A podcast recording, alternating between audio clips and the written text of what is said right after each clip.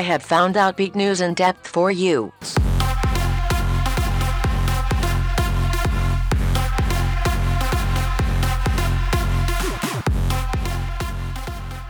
Good evening and welcome to Outbeat News in Depth. I'm Greg Moralia. Well, unfortunately, due to an illness, we had to cancel our celebration of the 25th anniversary of Positive Images. So instead, we're going to give you an in depth look at the landmark same sex marriage case going before the United States Supreme Court this Tuesday. The Supreme Court will hear arguments involving same sex marriage bans from four states Ohio, Kentucky, Tennessee, and Michigan. Supporters and protesters from across the country are traveling to Washington ahead of the hearing. Passions are running high as the Supreme Court takes up the issue of marriage equality. The final decision will be named after the Ohio lawsuit, the first to reach the justices, Obergefell versus Hodges. Jim Obergefell wants his legal Maryland marriage to be recognized on his husband's Ohio death certificate. It's my way to live up to the promises I made to him over time. And, you know, when we said I do, there are promises that are built into that. In Kentucky, Greg Bourke and Michael DeLeon are asking for their legal Canadian marriage recognized and for both men to be the legal parents of their two adopted children. In Tennessee, Valeria Tanco and Sophy Jesty have a child together and want recognition of their legal New York wedding. And in Michigan, April DeBoer and Jayne Rowse are fighting against Michigan's ban on adoptions by same-sex couples. They want to jointly adopt the three children they're raising together. It is not about the individuals. It's not about her and our, my relationship. This is about ensuring that our children will remain together no matter what happens to her and I. The Supreme Court will first consider whether states have the obligation to perform same-sex marriages.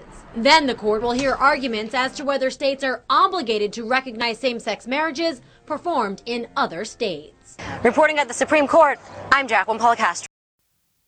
This case, like the infamous Lawrence versus Texas case that struck down sodomy laws back in 2003, will likely go down in history as a landmark civil rights decision that, one way or the other, will change the lives of LGBT people forever. Opinions about marriage equality are changing rapidly, and we'll share some of those views as well as introduce you to the real people behind the case who are putting their lives and relationships before the highest court in the land. All of this is coming up next, right after your Outbeat Radio News for this Sunday, April 26th, 2015. I have found Outbeat Radio News, your source for LGBT news from the North Bay and beyond. In the 1970s, Bruce Jenner was a symbol of American masculinity as an Olympic champion. And nearly 40 years later, in an extraordinary television interview, Jenner told the world that he identifies as a woman and has felt gender confusion since the time when he was a little boy growing up in the New York suburbs. Jenner let his hair down, literally loosening a ponytail and letting his hair flow past his shoulders in a symbolic moment at the start of a two hour interview he did with ABC News' Diane Sawyer. Jenner said, quote, Yes, for all intents and purposes, I am a woman. My whole life has been getting ready for this. Jenner said he identifies as her, not a specific name. But he told Sawyer that he felt comfortable using the pronouns he and him, a designation that is an important issue for many in the transgender community, which believes that transgender people should be referred to by the pronouns with which they choose to identify. For the trans community, this moment was as significant as Ellen DeGeneres' coming out as a lesbian nearly 20 years ago. DeGeneres tweeted support to Jenner, saying the former Olympian was, quote, saving lives and opening minds. In its prom season, and at a Las Vegas high school, one prom proposal went viral this week when Jacob Lescenski asked his best friend Anthony Martinez to prom. Not unusual these days for two young men, but Jacob is straight and Anthony is gay. Jacob figured who better to go to the dance with than someone he considers a brother.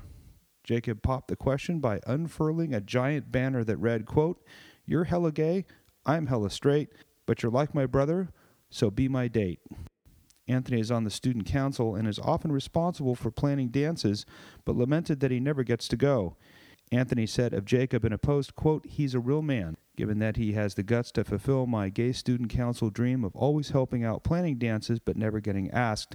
I couldn't ask for a better person in my life.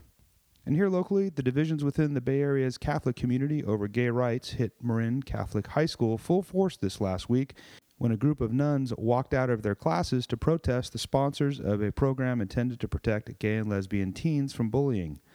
Five members of the Dominican Sisters of Mary Order exited their classrooms last Friday as students began handing out flyers at the Kentfield School promoting the annual nationwide Day of Silence.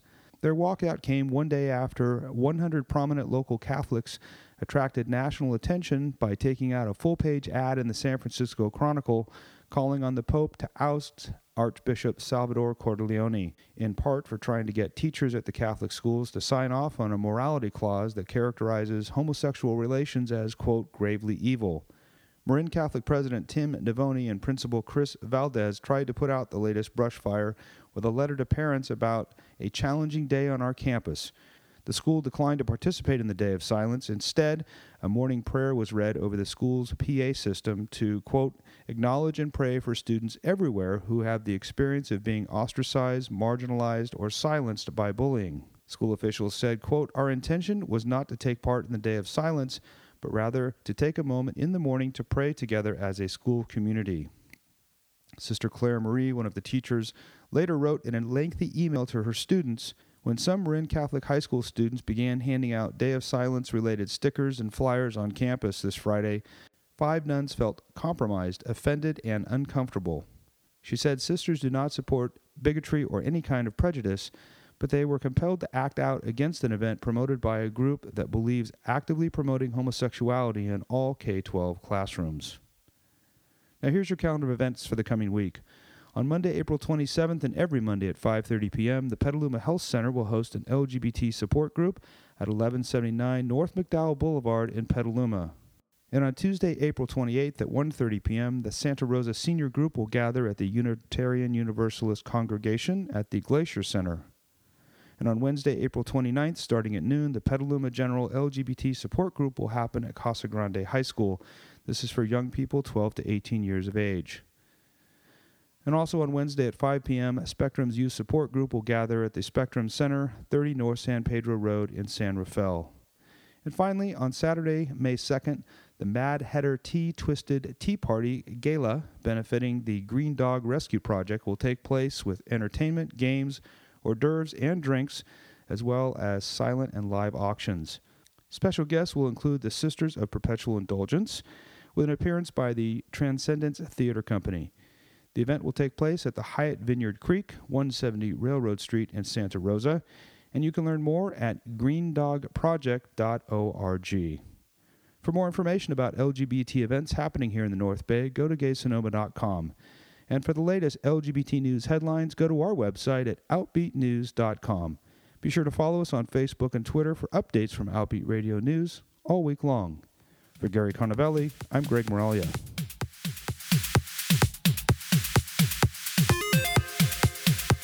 Outbeat Radio News, your source for LGBT news from the North Bay and beyond. Marriage equality was before the United States Supreme Court just two years ago in cases that literally changed the landscape of marriage for 70% of the country's population. Here's CNBC's Rachel Maddow. A sense of inevitability uh, can be a dangerous thing. Momentum can be a deceptive thing. But on one of the most contentious issues in American politics and American civil rights, the momentum has really felt momentous uh, just over the past couple of years. On the, on the morning of June 26, 2013, there were 12 states in the country where it was legal for same sex couples to get married. 12.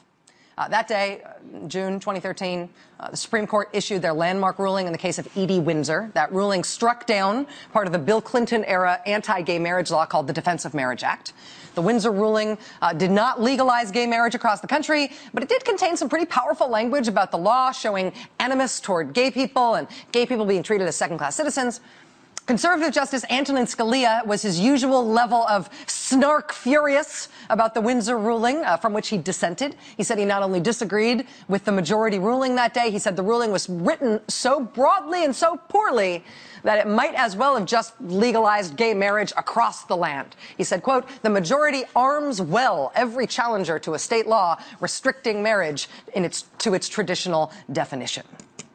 And when Antonin Scalia said that, he meant that as an insult. he meant that as a bad thing.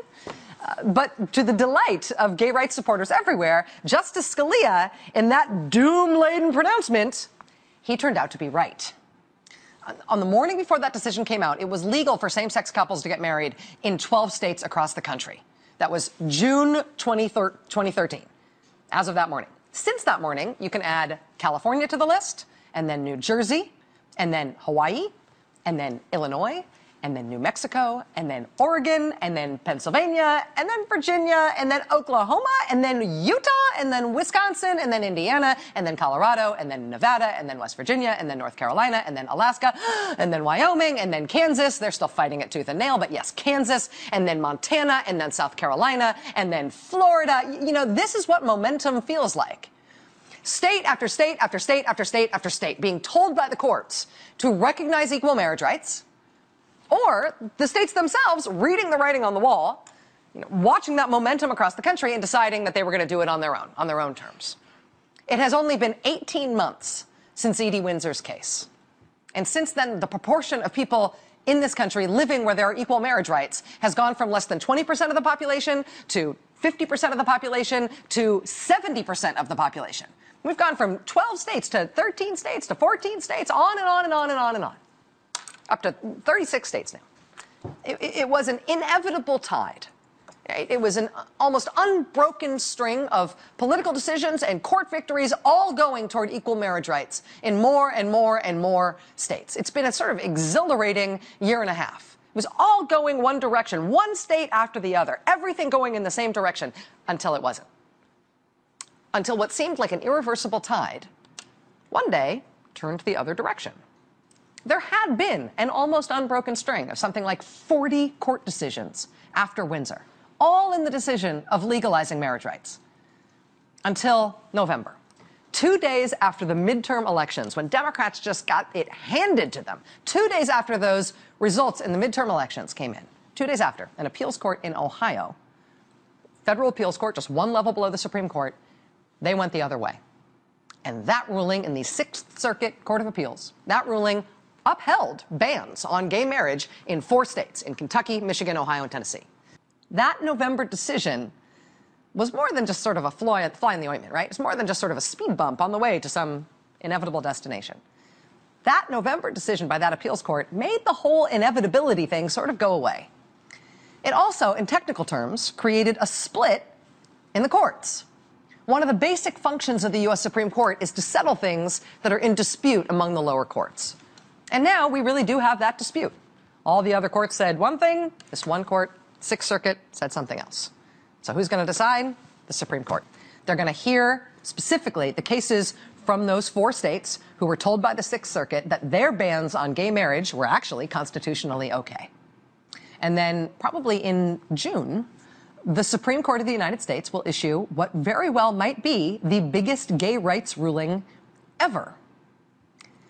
And maybe that ruling will be Antonin Scalia's nightmare come true, right? Maybe the momentum was real. The sense of inevitability was for a reason. It was just a speed bump, that one ruling.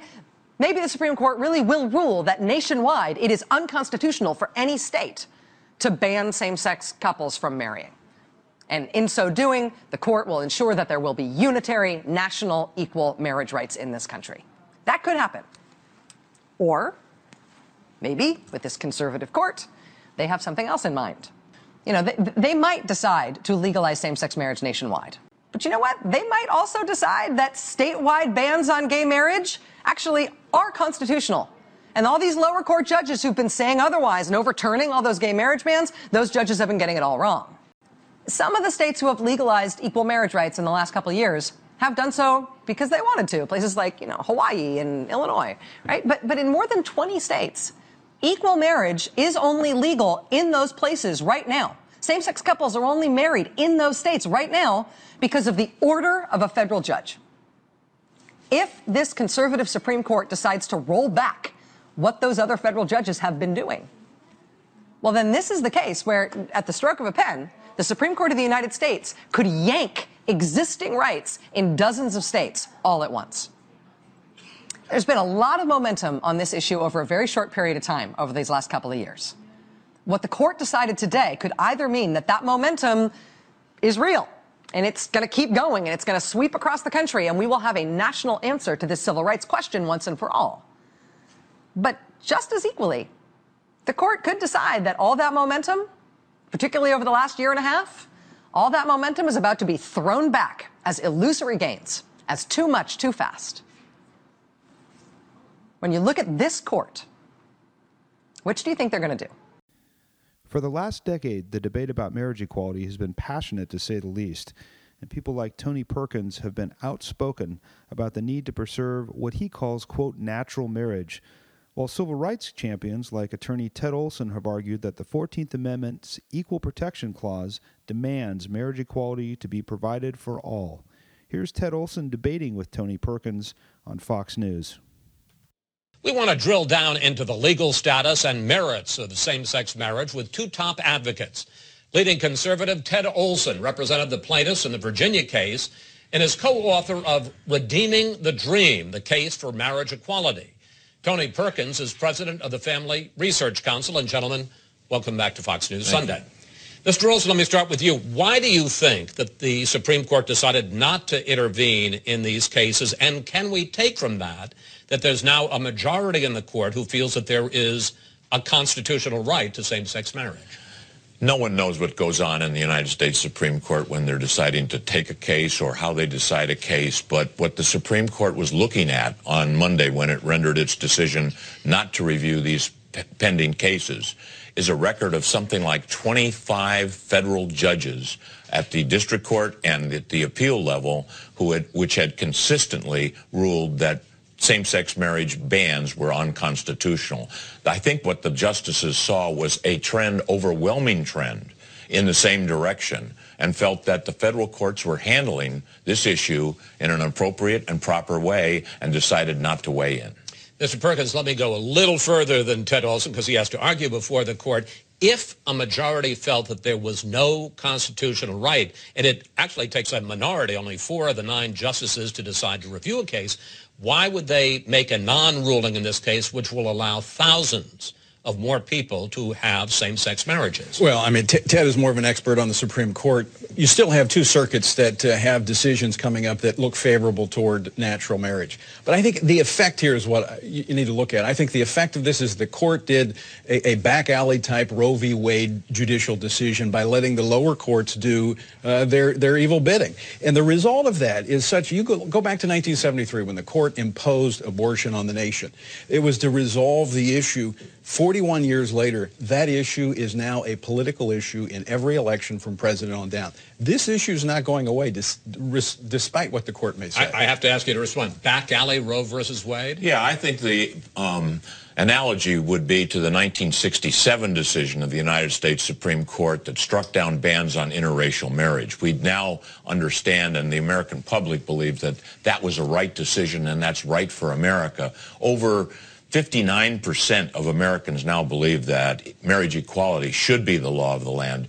Individuals should be allowed to get married uh, to the person that they love. The individuals involved in these cases have been together for decades. They now want to be a part of the community and to be part of our society by marrying and living with the people that they love. But, but let me pick up on, on one of the central concerns that people have about all this. In all 16 of the states that because of the Supreme Court's non-decision uh, may now have say, legal same-sex marriage, there was a ban on those same-sex marriage, either approved by the state legislature or pop popular referendum. Mr. Olson, you have a long record of opposing what you call, or people call, judicial activism. Here's what Senator Ted Cruz said this week. Take a look. We shouldn't have unelected judges striking down our marriage laws, trying to impose their public policy notion on the state of Texas and on states where the elected legislatures have made the decision to preserve and protect traditional marriage. Question. Why should judges overrule the demonstrated will of the people either through referenda or through state legislative action? We have a constitution and a Bill of Rights precisely because we want protections from majority rule. When the majority uh, in a legislature or a popular vote take away rights of individuals that are protected by the Bill of Rights, then we have an independent judiciary to rectify that situation. It's happened again and again and again throughout the, this country's history. We have an independent judiciary to protect the rights of individuals like gay and lesbian citizens who only want respect, decency, and equality along with the rest of us. Mr. Perkins, uh, let, let, me go back to the 1967 case. There were bans on interracial marriages. In a number of states, the Supreme Court simply ruled those bans are unconstitutional. Uh, as Mr. Olson... apples and oranges. apples and oranges. Mr. Olson says, and it's an argument, we don't get to vote on the Bill of Rights. Why is it apples and apples oranges? and oranges, because we're, we're talking about an arbitrary boundary created by man between the races. That doesn't exist in nature. There is a boundary between people of the same sex getting married. They can't procreate. They can't, there, there's nothing in nature to say that that's normal. But to go back, this is an unprecedented decision voters in two-thirds of the states have affirmatively gone out to protect the definition of marriage. This is the only time in a period of two decades in which voters and their elected representatives have affirmatively embraced the definition of marriage in their state policy. And now you have the courts overturning that, robbing the people of their vote and their voice. What, what we see here, I believe, is that the court has lit a fuse to a powder keg culturally that is going to have ramifications for years to come in this nation. All right, we, we, let's talk about the merits of this. And obviously, eh, eh, different people have different views. What is your single strongest argument against allowing same-sex marriage? Well, I'd like to ask Ted, what's the purpose of marriage? The purpose of marriage is what the Supreme Court has said 14 times. It's a fundamental right that involves privacy, association, liberty, and being with the person that you love and forming a part of our community and being treated equally with the rest of society. Now, over uh, if you look at people under the age of 30, you're talking about a powder keg. Oh, people under the age of 30, it's like 80% That's of people true. agree, well, that is true. Look That's at the what wait, wait, wait. Last, you, you, you, you answered his question. Now, what's your answer to him? Well, first off, is that marriage is not to affirm adults. It's for the protection of children. And if love is the only factor, where do you draw the boundaries? Well, what the Supreme Court said in the cases that it decided last year involving the defense of marriage case, striking that down, is that children do matter. There are thousands and tens of thousands of children in same-sex marriage households. They deserve the right to equality and the same respect and decency that other people have that living right next Mr. door. Mr. Perkins? Well, but we know from the social science that children do best with a mom and a dad. That's why our policies in this country have preferred marriage and given benefits to it. But let me, if, if love is the factor, what boundaries are there? You want the sky to fall because two people that are living no, next I'm, door to you, you the, what Court after court after court has said that allowing people of the same sex to marry the person that they love and be a part of our community and to be treated equally has no does no damage to heterosexual marriage. and it does and what the courts court after court after court has said that children living in a same-sex relationship do as well or better than people in the other court, communities. The court doesn't study this social the, fact. The court but, but evidence. You, what are the boundaries, though? If, if it's just love, what are the boundaries? Where can we go with marriage? If we, well, what are you suggesting? That they're going to be polygamy? That, if, that, if that we people remove, will be marrying their, we, their if pets? We, if we remove, no, I didn't say that. If we remove the natural established boundaries for marriage, the union of a man and a woman, we have removed, we've removed those boundaries, those guardrails. What, what there is the, no what arbitrary the argument boundary that, that, Ted Olson makes, which he said, all right, you and your wife live happily in this house. There's a, there's a same-sex couple living here. What's the damage to you? Well, let's talk about that. Let's talk about the the wedding vendors that have been put out of business. Let's talk I'm not, about. I'm, ta- I'm, not talking about that. It's no, a different no, issue. No, no it's a different, different, issue. It, it affects, I, it's a different issue. How? I'm asking you, what's the impact on you well, and your family to have these people living well, Let's door? talk about it. Let's talk about okay. my children. All of a sudden, in school, are taught values and morals that contradict what I teach as a parent at home. That's happening already across the country in those states that have recognized and forced same-sex marriage on the states. Uh, but let's talk about the business place. Let's talk about Aaron and Melissa Klein, a baker, uh, a bakery in Oregon, forced out of business, forced to pay $150,000 in fines simply because they didn't want to participate in a same-sex okay, wedding. we're going to get to that in a second. But your, your argument as to whether somehow this damages the Perkins to have another couple next It- door. well, everyone who's ever talked about this says that there's no heterosexual couple that is going to decide to get divorced or not to get married or not to raise children just because another couple next to them uh, is treated equally and with respect and decency under our Constitution. That is why we have courts. The same argument Mr. Perkins was making was made with respect to interracial marriages in 1967. 30-some states at one point prohibited interracial marriages. And talk about the color of the skin. People were making the same arguments. Marriage is wrong between people of, of different races. We have to stop that. Uh, when the Supreme Court finally acted, 16 states were still prohibiting interracial marriages. As far as the the marriage vendors, um, the people in the in the flower business or in the in, in, in, in the cake business or whatever it happens to be, we have a civil we have civil rights laws that say if you're going to engage in commerce, you're not going to discriminate against people on the basis of their religion, of their sex, or their race. Um, that's a simple solution to the problem.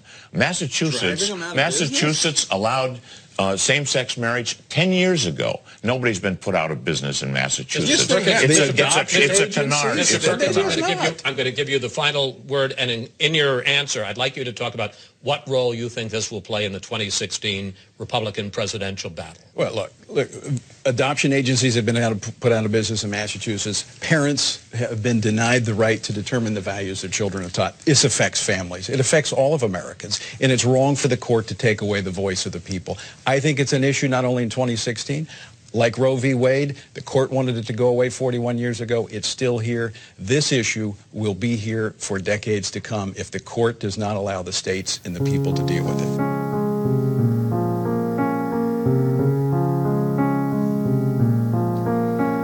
I've heard there was a secret chord that David played and it pleased the Lord. But you don't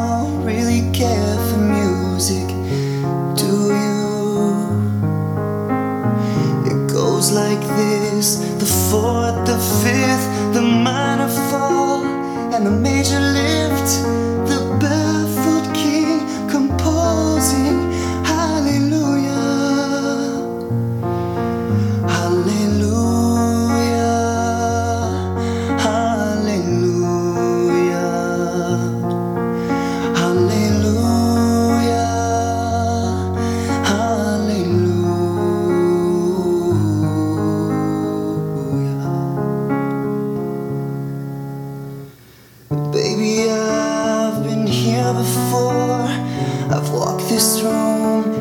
I've seen this floor.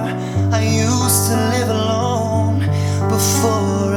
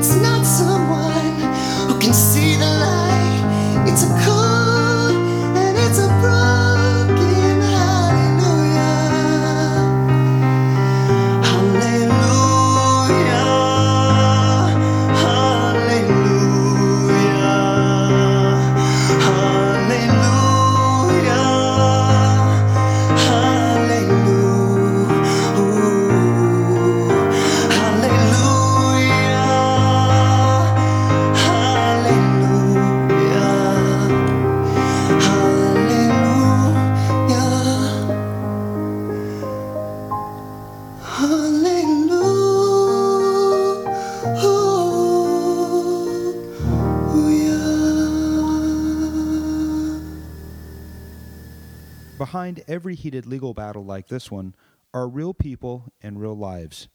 There are four couples who will this Tuesday put their lives and relationship before the nine U.S. Supreme Court justices. Last week, NPR's Nina Totenberg talked with the accidental activists who will appear before the court this Tuesday. The arguments come from cases in Ohio, Tennessee, Kentucky, and Michigan. As we begin this hour, we're going to hear about the people who brought these cases, some of the names that will be part of a landmark decision this summer, regardless of which way it goes. NPR legal affairs correspondent Nina Totenberg has this report. It's an extraordinarily high stakes legal battle, but the men and women at the center of it think of themselves as incredibly ordinary. They include doctors, lawyers, an army sergeant, nurses, and teachers. Most have children and lead the typically harried lives of working parents. They say they didn't set out to be pioneers. They consider themselves accidental activists, meaning they filed lawsuits not to further a cause, but because of the way the bans affected their lives. In Michigan, for example, April DeBoer and Jayne Rowse, both nurses, have four adopted children, two of them with disabilities. As April puts it, they didn't plan to challenge the state's marriage law. We have a marriage, we just don't have a, a piece of paper that legally binds us to each other. And we are just the run of the mill, you know, neighbors, parents, our dog. Sorry, apparently our dog doesn't agree. That's Jayne and the dog. Because Michigan will not let a same sex couple adopt, but will let a single person adopt, Jayne has adopted two of the children and April the other two. And while their lives may be ordinary, their deeds are not. Their son Jacob, initially placed with them through foster care, turned out to be the baby April had been taking care of for 25 weeks in the neonatal intensive care unit where she works. The couple would soon learn that doctors expected Jacob to die quite quickly. April and Jayne didn't like that scenario and went on a crusade to salvage his health. A year or so into Jacob's recovery, April brought him back to the hospital for tests and took him up to see the head of the neonatal intensive care unit.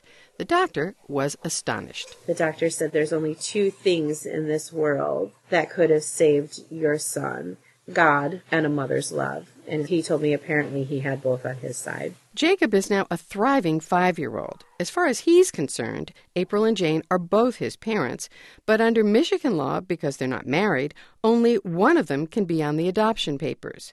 The wake up call about their legal status came after a truck in the wrong lane nearly hit their car head on. April DeBoer says the near miss got them thinking we started to seek out information on protecting our kids and putting wills and trusts in place to make sure that our kids are protected. But there was nothing they could do to ensure that if one of them died, the surviving parent would get custody of the children adopted by the deceased parent, Jayne Rowse. A judge could award that child to someone else, effectively making them a legal stranger to the child that they've helped raise since birth. So they went to court to challenge the state's adoption law. The judge told them they'd lose and suggested that they instead challenge Michigan's marriage ban. I met Randy, and that was August 17th of 1991. Hundreds of miles away in Kentucky, Paul Campion and Randy Johnson face many of the same problems. Paul, a school counselor, and Randy, a hospital administrator, have been together for 24 years, raising a family of three boys and one girl. Both come from large families. Paul, the youngest of eight, raised in a conservative Catholic family, was an altar boy. Randy, a Southern Baptist, went to church three times a week. As a teenager, he denied being gay for fear of being condemned to hell. And then when I graduated from college, I decided that the only choice that I really was going to make was to not lie about who I was. After falling in love, the couple began long conversations about having a family. We thought originally that being a gay man meant not having a family because that's what we saw. We decided that that did not have to be the case for us. Like many of the couples in the gay marriage lawsuits, they decided to adopt. They searched long and hard to find an agency that would even consider them, and in February of 1995, these two preppy looking white men rushed to the hospital to begin caring for their newborn African American twin boys. Paul Campion. Right from that moment, the kids were with us doing feedings every three hours, four hours, changing diapers. And so we immediately went into parent mode. The adoption, however, was not final, and again, only one of the two parents could actually adopt. The couple decided that Paul would be the one, and their lawyer advised Randy not to be in court for fear that if the judge saw two men, it would raise questions. So Randy waited in the parking lot while Paul and his sister held the baby boys in the courtroom when the adoption was finalized. Randy Johnson. It was a dream come true to actually become parents, and our lives have revolved around that role since that day over 20 years ago. Randy and Paul would eventually add to their family, adopting a daughter, now 12, and another son, now 16. The twins, now 20, are both in college. In 2008, when gay marriage was briefly legalized in California, the couple got married there. But their marriage is still not recognized in Kentucky. Paul Campion. It affects us in so many ways death benefits, health insurance. Because Kentucky does not recognize them as one family, they have to have two family health insurance policies.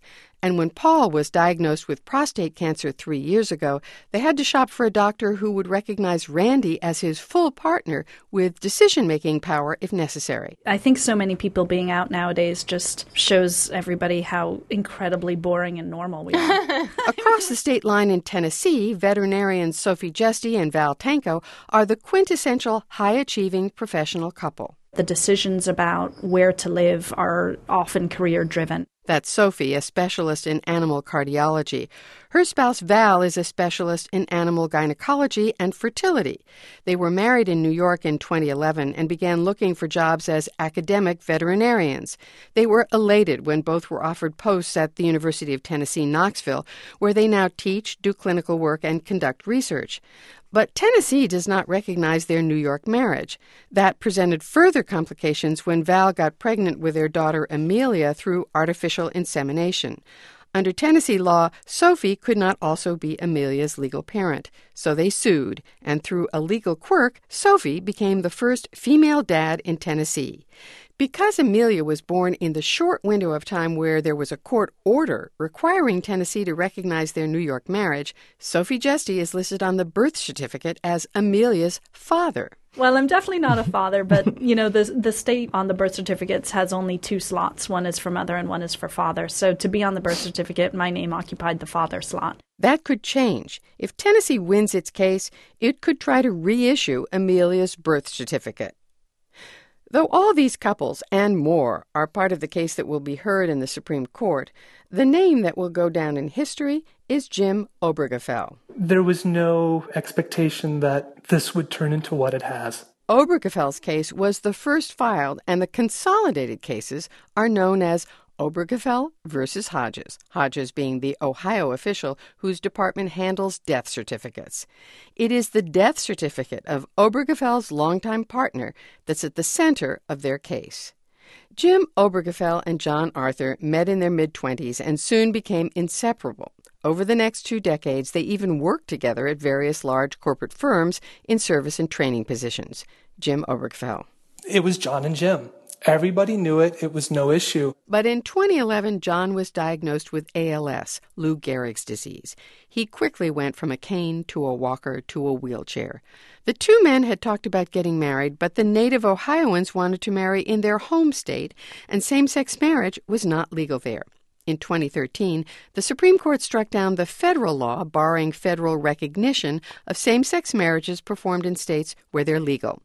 John was in his bed in the living room when the news flashed across the TV screen. I just immediately leaned over, hugged him, gave him a kiss, and said, Let's get married. It just seemed like the most perfect thing possible to do at that moment. Friends and family quickly raised the $13,000 for a medical charter to Maryland, and soon the couple was off with a nurse, medical technician, two pilots, and John's aunt, Paulette Roberts, who'd been ordained online so she could marry them. They landed on the tarmac at Thurgood Marshall Airport in Baltimore, and the ceremony commenced. We got to make those promises to each other, those legal promises, and it was incredible. And within 15 minutes, we were back in the air, heading back to Cincinnati. Jim says they just never thought about what would happen in Ohio. And it wasn't until a few days after we got married that that issue was presented to us. And it was heartbreaking. Through a friend, a civil rights lawyer came to Jim and John's home to explain that Ohio would not recognize the marriage. He pulled out a blank death certificate and said, Now, do you realize when John dies, the state of Ohio will say he's single, and this blank here for surviving spouse name will be blank. Your name won't show up there, Jim. The couple immediately filed suit. Because of John's health, the judge heard arguments the following court day, and that same afternoon issued his ruling requiring the state to recognize Jim as John's spouse on a death certificate. Three months and 11 days later, John Arthur died. The death certificate listed Jim Obergefell as his surviving spouse. If the state wins its case in the Supreme Court, it can reissue a death certificate without Jim's name. We did not set out to be activists. We did not set out to become a named plaintiff at the Supreme Court. Nothing at all like that. We just simply wanted respect. Obergefell knows his name will be on a landmark case, whichever way it goes. But for me, it's still just about me and John. It's a very personal thing to me still. Nina Totenberg, NPR News, Washington. It's anyone's best guess how the court will rule, though many experts see the issues as being similar to the Loving case when the U.S. Supreme Court struck down laws banning interracial marriage. Businesses like Google, Apple, and Facebook have all filed briefs urging the court to strike down the remaining same sex marriage bans. President Obama recently had this to say about the pending case. As you uh, mentioned, uh, you know, my sense is, is that the Supreme Court is about to uh, make a shift, uh, one that I welcome, uh, which is to recognize that uh, having hit a critical mass of states that have recognized same-sex marriage, that it doesn't make sense for us to now have this patchwork uh, system and that uh, it's time to recognize that uh, under the Equal Protection Clause of the United States, same-sex couples should have the same rights as, as anybody else. There are a few officials in Alabama, starting with Judge Roy Moore, but also a number of probate judges who are resisting that. Do you see do you see shades of George Wallace in the schoolhouse door? Well, I, I, look, uh, I, I, won't. Um, I won't say it's a perfect analogy, but there's a core principle here that's at stake, which is uh, we have a supremacy clause in our Constitution. Uh, when federal law is in conflict with state law, federal law wins out. Uh, and my understanding is that uh, uh, my recollection is Judge Moore had a similar problem with a federal court ruling that you couldn't put a huge uh, uh, Tenth Amendment, uh, uh, Ten Commandments uh, uh statue in the middle of your courthouse, and ultimately, federal law was was obeyed, and I think that the same thing will end up happening here. Was there anything you'd say to him? you know, I, I think that the courts at the federal level will have something to say to him. Here's attorney David Boies, one of the great minds behind the defeat of Proposition 8, with his predictions about how things will go. Boies' career has been littered with storied cases Bush v. Gore, Westmoreland versus CBS, and United States versus Microsoft, a case that I covered extensively and let me get to know David. But as important to him as any of these cases was Perry versus Schwarzenegger, in which he and Ted Olson successfully overturned California's Proposition 8 ban on gay marriage. David, um, this is the big one, right? This is the big one. This is the big one. The Supreme yep. Court uh, is now is asking the question frontally about the 14th Amendment. Right. Does the 14th Amendment require states essentially to accept sex, same-sex marriage, and it force them to accept same-sex marriage licenses from other states? Exactly. T- explain. Well, does it? Yeah. Well, it, it, this, this is going to resolve it. I mean, what the Supreme Court has done is they signaled that they're going to resolve this issue once and for all, and they've taken on the two issues that exist. One, can a state ban marriages between gay and lesbian citizens simply based on sex and sexual orientation? Right. Uh, and second, if they can, do they nevertheless have to recognize marriage is done someplace else? So on the just on the on the merits, on your basis on what Yeah. you know about constitutional law, which is a fair amount, right? Does the 14th Amendment, uh, under equal protection, does it does it compel uh, the nation now to accept same-sex marriage? Absolutely. I, I think the, um, the argument is overwhelming that there is a federal constitutional right to marry the person that you love. And 36 states have held that. 70% of the American people now live in a state uh, that has constitutional uh, or statutory marriage equality. And the um, history of the Supreme Court is a history of case after case after case holding that marriage is a fundamental right, Yep. uh, that it protects individual freedom, freedom of expression, freedom of association, that it's a basic element of liberty.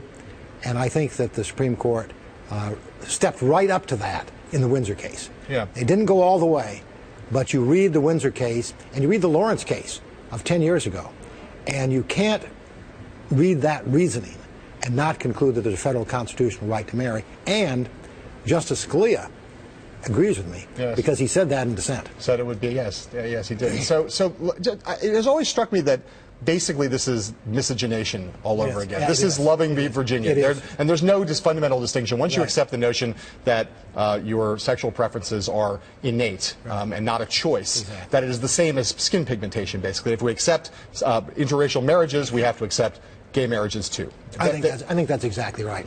And um, uh, in addition to uh, the Perry case, uh, Ted Olson and I uh, represented plaintiffs in Virginia. Yeah. And one of the things that the federal district court judge said in holding that Virginia's ban was unconstitutional is that this is just like Loving against Virginia. Yeah. Let me ask you now to step out of the mode of legal analyst or constitutional analyst and into the mode of political analyst, right? And when I say political analyst, in this case, I'm talking about the Supreme Court itself. Yes. You know these justices. I, I, I would wager that you have met all of Yeah, them, yeah. and you have tried cases in front of most, if not all of them. Um, we know that there are four justices who are going to be for same-sex marriage. Um, we don't. We know that there are at least three who are going to be against same-sex marriage. Um, talk about the dynamic. Like, read the tea leaves on Anthony Kennedy and the, the and the Chief Justice John Roberts. Right. Uh, I I think it's always hard to predict how a justice is going to come out. But I think that if you look at Justice Kennedy's opinions in Lawrence against Texas, uh, Romer against Colorado, uh, the Windsor case, you can't read those opinions without believing that what the court has done is to stake out the basic legal underpinnings of a right to marriage equality.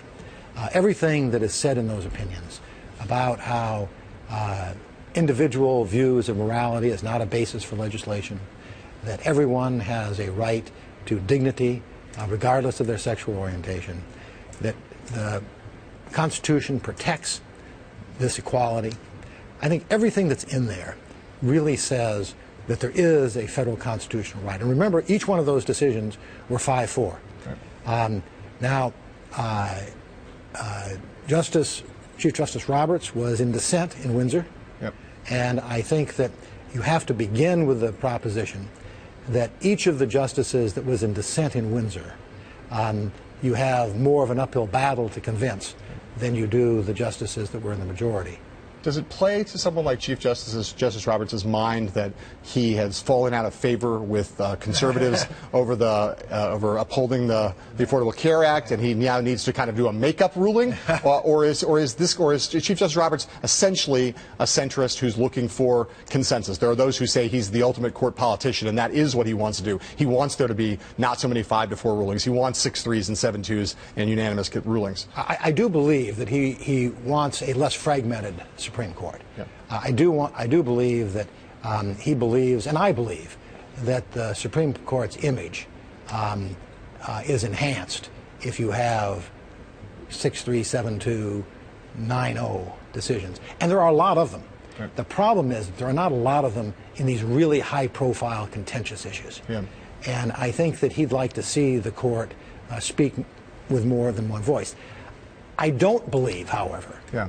That that's going to change his vote on a case like this. If the court goes the other way Yeah. and, and doesn't do what you think it will do on the basis of both the constitutional law and the politics of it, what does that mean for the 36 states in the country where gay marriage is now legal? What are the, consequ- the practical consequences if the court does not find a 14th Amendment right to same sex marriage? In the short term, there are no consequences.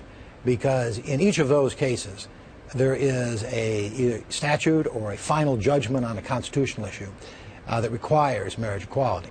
However, um, if you are in one of those states and there is a majority in favor of a ban, Yeah. that majority could enact such a ban, and now the courts would not uh, presumably hold it unconstitutional under the federal constitution.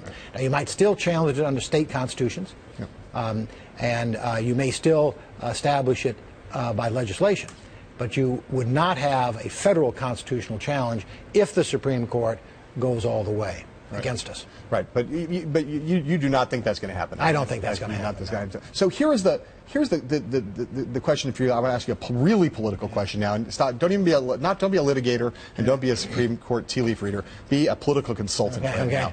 now. Um, if the court does go all the way, and we now have gay marriage as the law of the land, how do you think leading Republicans should react to that in the presidential context for 2016? I think they should be really happy because it takes the issue off the table.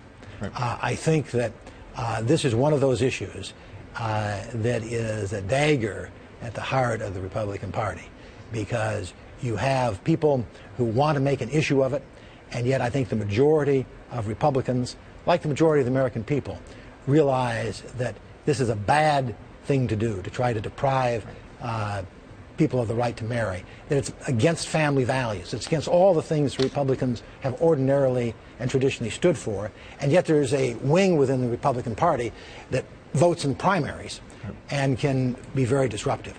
So I think um, the best thing that could happen for Republicans is for the Supreme Court to take this off the table for the next election. And you would tell if you were advising Jeb Bush. I know that's not to- not not maybe not totally as crazy as it sounds. If you were advising yeah, Jeb yeah. Bush in this scenario, you would say uh, when that ruling came down, you would say Jeb Bush do what? I would say the Supreme Court has uh, spoken. I believe in the rule of law. Um, this is uh, something that's in the rearview mirror. Let's move forward, discuss the real issues.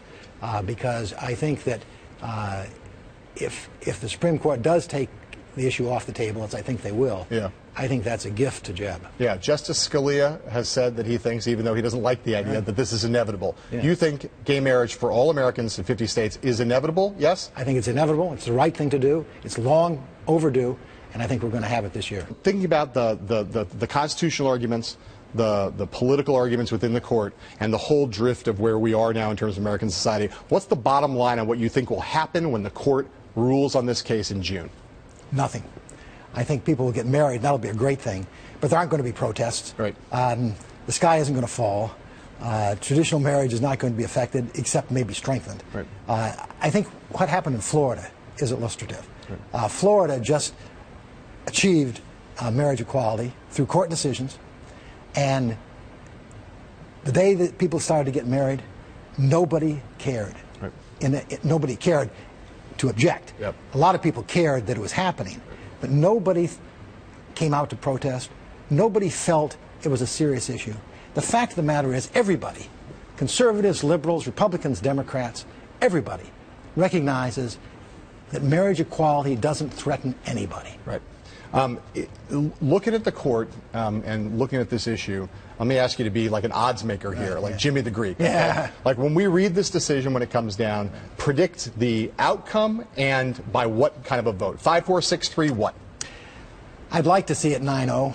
Um, I think that's probably unlikely given the Windsor decision, although people who believe in stare decisis might very well decide that they need to um, follow the principles that the court has articulated.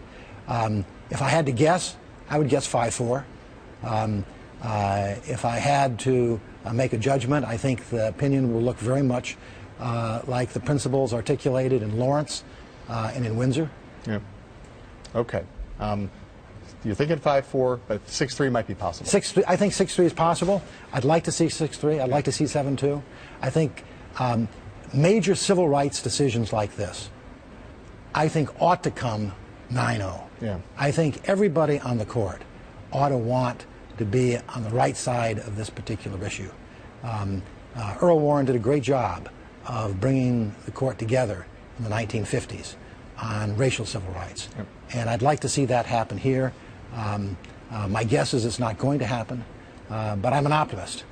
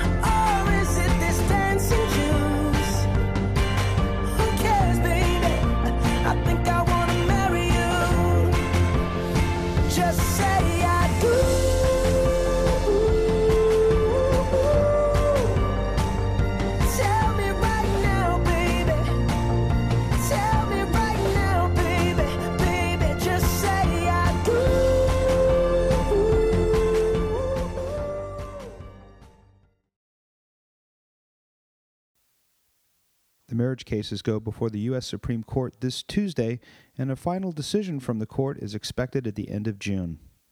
Next month, we'll take a look at how Santa Rosa Junior College is making significant change to better support LGBT students and staff. We'll have faculty and students with us to talk about some of the new programs and initiatives the college is taking to create a welcoming and inclusive space. Tune in next Sunday night to Outbeat Radio's Living Proof with Sheridan Gold and Dr. Diana Grayer. That's at 8 p.m. and only here on KRCB Radio 91. In the meantime, have a great week, and thanks for spending your Sunday night with us. Outbeat News in Depth is hosted and produced by Greg Moralia exclusively for KRCB Radio. You can listen to our shows on demand on iTunes and on our website at OutbeatNews.com. And be sure to follow us all week long on our Facebook page and Twitter feed for the latest LGBT news from here in the North Bay and beyond.